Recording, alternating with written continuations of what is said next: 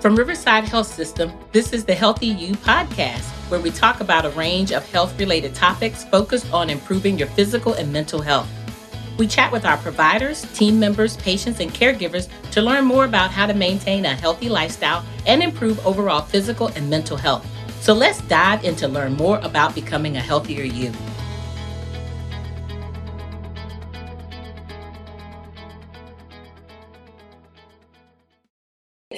Hi, Dr. McQueen. How are you? I'm doing fine. How about you? I'm doing well. I'm really excited to have you join us today. Um, Dr. McQueen is actually the Chief of Behavioral Health Services and Medical Director for Adolescent Services at Riverside Behavioral Health Hospital. Dr. McQueen, I want to talk to you a little bit about mental health and just first have a deeper discussion around adolescence and mental health and all of the things that have really come to the forefront over the last couple of years as it relates to behavioral health and some of the stigmas associated with behavioral health diagnoses. How does that sound? It sounds good to me. All right. All Dr. Right. McQueen, talk to me a little bit briefly about, you know, why you decided to pursue a career in psychiatry. So when I went to medical school, that's been a long time ago. but when I went Probably to not as long school, as, as I went to nursing school, for sure. It feels like it was a little while ago. I know when I went to medical school, we have to do at least at MCV, we had to do I think it was like nine or ten or so rotations our third year to see which ones we liked. Um, and I kind of settled between either OBGYN and psychiatry. So I decided to go back and do another um, kind of a short rotation in psychiatry just to see how I liked it and just to be sure that that was what I wanted to do. And at that point, absolutely fell in love with it. Worked at their um, outpatient, well, not outpatient facility, it was an inpatient facility for adolescents. And at that point, just completely fell in love with it. Um, able to get the information out of kids, trying to figure out what it was that you know they needed to do to get themselves better what it was that was making them feel the way that they were and just trying to keep people from harming themselves or taking their own lives you know it was just it was something that was kind of powerful about it Absolutely. Um, and i decided to go into psychiatry at that point okay mm-hmm. um, what is mental health and what does it look like as it relates to adolescents compared mm-hmm. to our adult patient population right so mental health is a person's condition, um, kind of in regards to their psychological and emotional well-being. Right. In kids, it can look a little bit different um, because you know kids feel like they're going through things that adults or their parents haven't gone through before. So a lot of times, let's say that you and I got depressed and we were didn't want to go to work the next day. We didn't necessarily have to go to work the next day. We could call out, right? A lot of kids them themselves, if their parents say, no, you know, you can't sit in bed all day, you need to go to school, or you need to go to practice, or you need to get up and do your homework, then they generally have to do that stuff. So a lot of times for kids, mental health, um, if there's an issue with it, it'll show up as not only sadness, but it can show up as like irritability, agitation, um, becoming withdrawn, that kind of a thing. Okay. Mm-hmm. So it, it sounds like people can be very functional but still be dealing with mental health. Right. Some people can be, some people can be functional, other people are made to be functional. Right. Now, just kind of depending on their surroundings and what's going on around them. Right.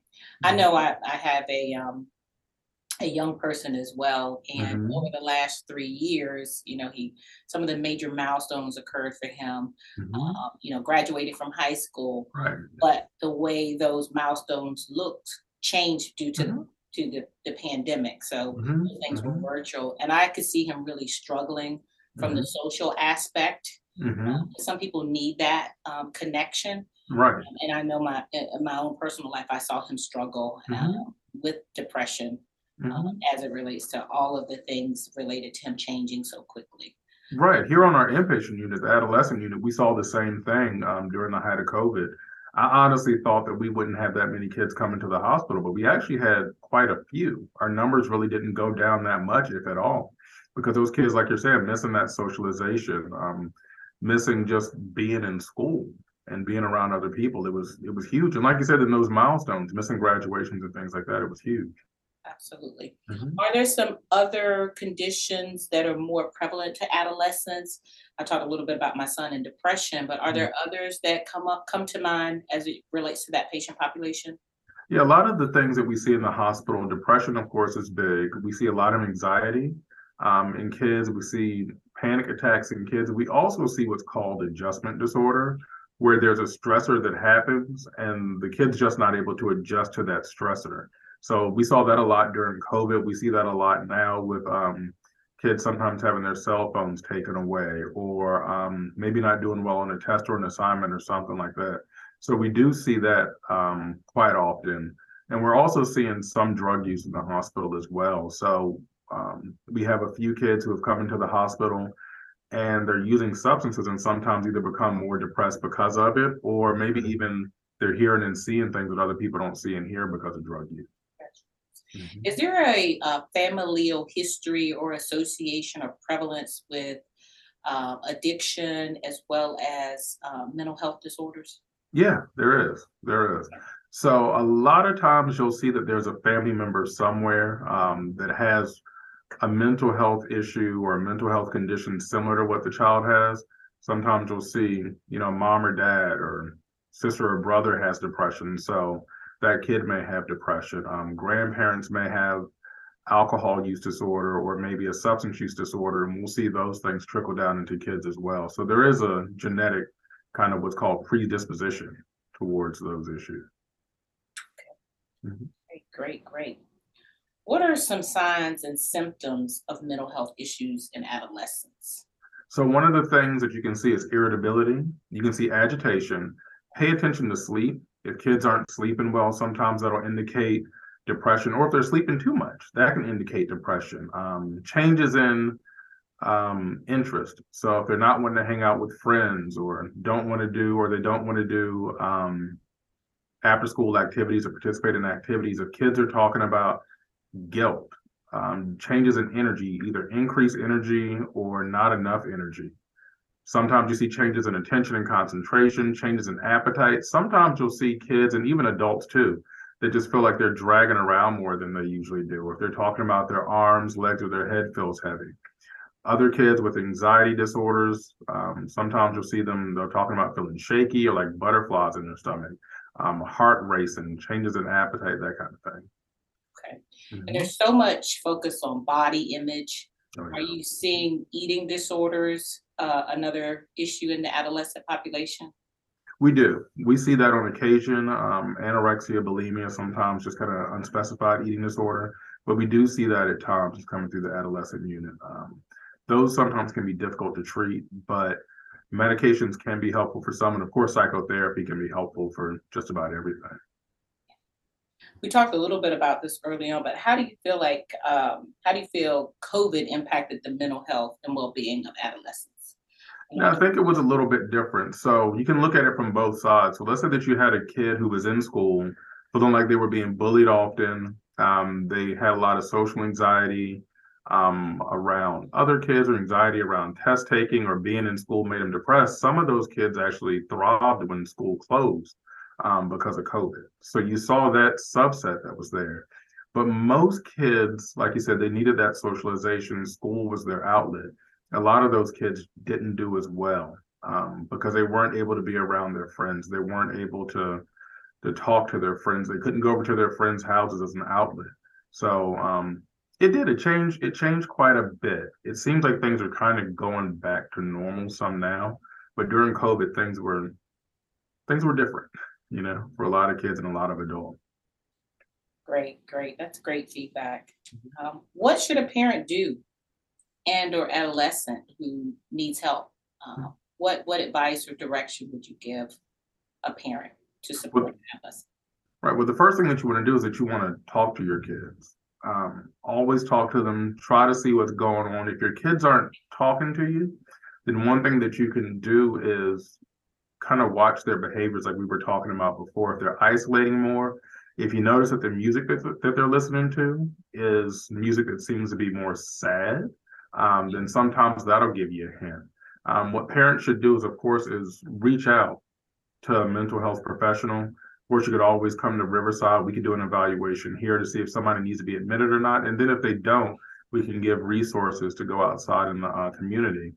Um, you can also call um, any of the hotlines that can help with mental health as well. And of course, somebody else that you could reach out to is a pediatrician or a primary care provider. They can always kind of point you in the right direction. All right. Mm-hmm. So, just to add to something we touched on a little bit earlier, over the last couple of years, the stigma around mental health um, it still exists, and then mm-hmm. definitely in certain ethnicities, it's more prominent mm-hmm. around the stigma associated with uh, uh, behavioral health.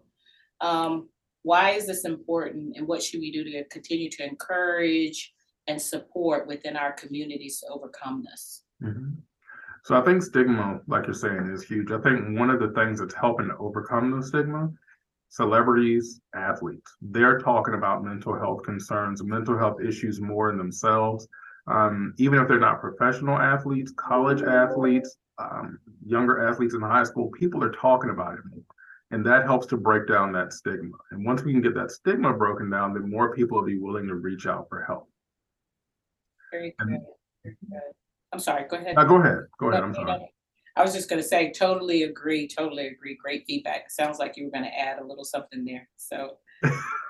You know, I'm getting old. I forgot what I was gonna add now.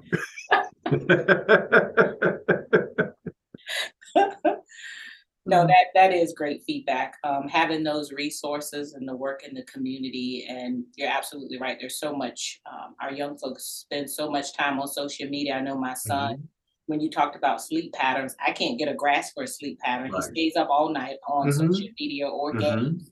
And then he mm-hmm. sleeps all day. Right. They're, they're up, right. you know, constantly, right? They're right. like night owls. Um, but that's that's something that's good information to look for. Um, well, one well, one family told me that they did is, and they they tried to set this up early with their kids when they first bought phones kind of a, I guess, a behavioral modification technique. Every night at about eight or nine o'clock, they had a basket that they set out for cell phones and electronic devices. And at eight o'clock, everybody turned their devices off, including the parents. So they turned their devices off and put them in the basket, and you couldn't get it again until the next morning at six o'clock. And the parents would take the basket and put it in their room. So that actually helped the kids to sleep more at night.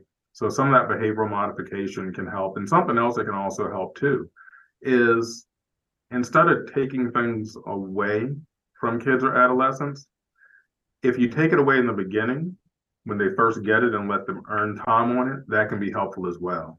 So that way they don't always have it. And then it seems like a punishment when you take it away. But if you let them earn time on it, it's like, all right, well, you know, throughout the course of the day, you did these things uh, that you were supposed to do. So you earn two hours on your iPad. So now you have that iPad for two hours. At the end of two hours, when you take the iPad away, it's generally not as much of a fight as it would be if you just let them have it all the time and then take it away. Absolutely. Mm-hmm. Absolutely. Mm-hmm. All right. I have really enjoyed our conversation. Is there anything else that you think um, you'd like to add as it relates to adolescence and mental health? Mm-hmm. Uh, yeah. Just al- always talk to your kids. Um, or if there's somebody else in the family who's willing to talk. Because I know kids don't always want to talk to their parents. Sometimes they'll go to an aunt, a cousin, uncle, grandparents. Um, sometimes even a family friend, they'll go talk to those folks. So if there's somebody that can that can talk to your kid or you can talk to them, just be sure that they're doing okay. Ask them. Don't be afraid to ask them if they look like they're they're down or sad. Don't be afraid to ask them if they feel like they want to hurt themselves or take their own life. You're not going to give them that idea, but you're trying to save their life. So you want to see what they're thinking so that you can save their life. Um, so I think that's probably the biggest thing. Communication is is is the biggest thing. And then if they are talking to another family member or family friend or something like that, you know, not everything that a kid says that that person that they're talking to isn't necessarily always going to come back and tell the parents. But if there's something where you know the kid's life is in danger um, or something like that, then you know, guardians need to know about that. So. That's that's that's good information. Mm-hmm. You know, sometimes you you'll in, I'll be in conversation and people will say, "Well, is is, is mental health preventable? Is it a, avoidable?" Uh, mm-hmm. What are your thoughts around that? I think some things are avoidable in mental health. I don't think everything is avoidable. you know, all those uh, like psychiatric issues. Not everything is avoidable because just like we talked about earlier, there's a genetic component. So there might be somebody in the family who has schizophrenia, and because that kid got those genes, we can't always avoid that kid getting schizophrenia.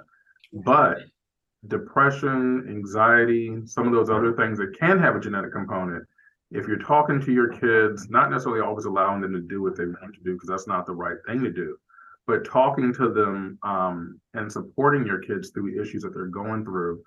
If the depression or anxiety shows up, it doesn't have to be as bad as it as it could be, you know. Right. Um, this came up recently. Um, is all isolation bad? Some people need to isolate to Mhm. renew, refresh, reflect. Mhm. What are your thoughts about that around? No, I don't think all isolation is bad. You know, if if somebody's had a had a stressful day and they want to go sit in their room for a couple hours, I think that's okay. I think when you need to be concerned about is when it's happening consistently and I would say frequently or all the time. You know, so if you've got a child who's coming home and they're going to their room in the evening and then they don't come out of their room for the whole evening. Maybe they're playing video games or something like that. Check on them, see what's going on. They're talking to friends. But you know, if they're sitting there, they're sleeping, they're tearful, they're crying, that kind of a thing, you're just isolating more. And it's different from their baseline. It's different from what they normally do. That's when you should be concerned about it. Concerned about? And there are certain medications, when you look at side effects, Mhm. that can cause depression. Right. Uh, Right. But the, the, the benefit is so important that it outweighs some of the side effects. I know. Right. It can be. I mean, and, and you even see that on TV with some of the medications that they advertise that aren't even for, you know, mental health concerns. Right, They Right. tell you, you know, well, if you're feeling more depressed or sad, like you want to hurt yourself during the commercial, let your doctor know. So it can happen with any medication. So if you do feel that when you take a medicine, let your doctor know so that it can be changed. And just because one, let's say it is a medication for depression, just because one medication causes that doesn't mean that the other ones will. You know, you and I could both take Lexapro, and I feel like I'm more sad when I take Lexapro. Stop the Lexapro, switch me to Prozac, and then I feel fine. right. That's usually a pretty rare side effect. Okay. Mhm. Right. Very good. I can't think of anything else, but this was very educational for me, and I'm a Mhm. healthcare professional. Mhm. So I really appreciate your time, your knowledge, and your expertise. Um, and thank you for your commitment and your team, all the great work that your team is doing over at Riverside Behavioral Health Hospital to Well, support thank you. our patients um, and the communities that we serve. Thank you for listening to this episode of Healthy You. We're so glad you were able to join us today and learn more about this topic. If you would like to explore more, go to riversideonline.com.